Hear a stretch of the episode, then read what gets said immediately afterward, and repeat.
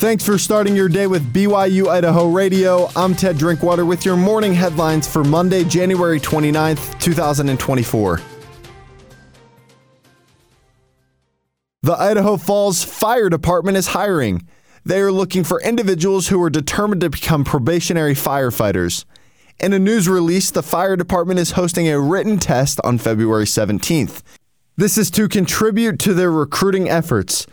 East Idaho News reports officials are inviting and encouraging interested candidates to begin with the safety testing process now to be considered as well as to sign up for the job alerts through the City of Idaho Falls Human Resource Department. To take the written test on February 17th, you can go to the Tingey Auditorium at University Place on 1776 Science Center Drive. To sign up for the test, go to publicsafetytesting.com forward slash events forward slash 17972. The Snake River Animal Shelter has announced its construction crews are completing the 1,200 square foot auxiliary building that will be a dog training facility. This will be for the Idaho Canine Academy program. East Idaho News reports Idaho Canine Academy started in 2019 at Snake River Animal Shelter in response to a significant driver of dogs being surrendered or returned. The Idaho Canine Academy teaches dogs basic and advanced obedience to help guarantee a happier future for the dogs that go through the training. The building is in its final stages of construction. The program can look to utilizing expanded training space, new kennels for resting, and big windows for sunshine and airflow.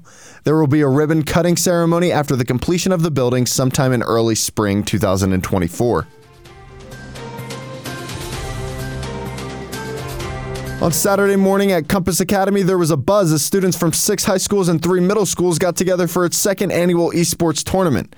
The competitive video game contest puts students against each other in an exhibition tournament.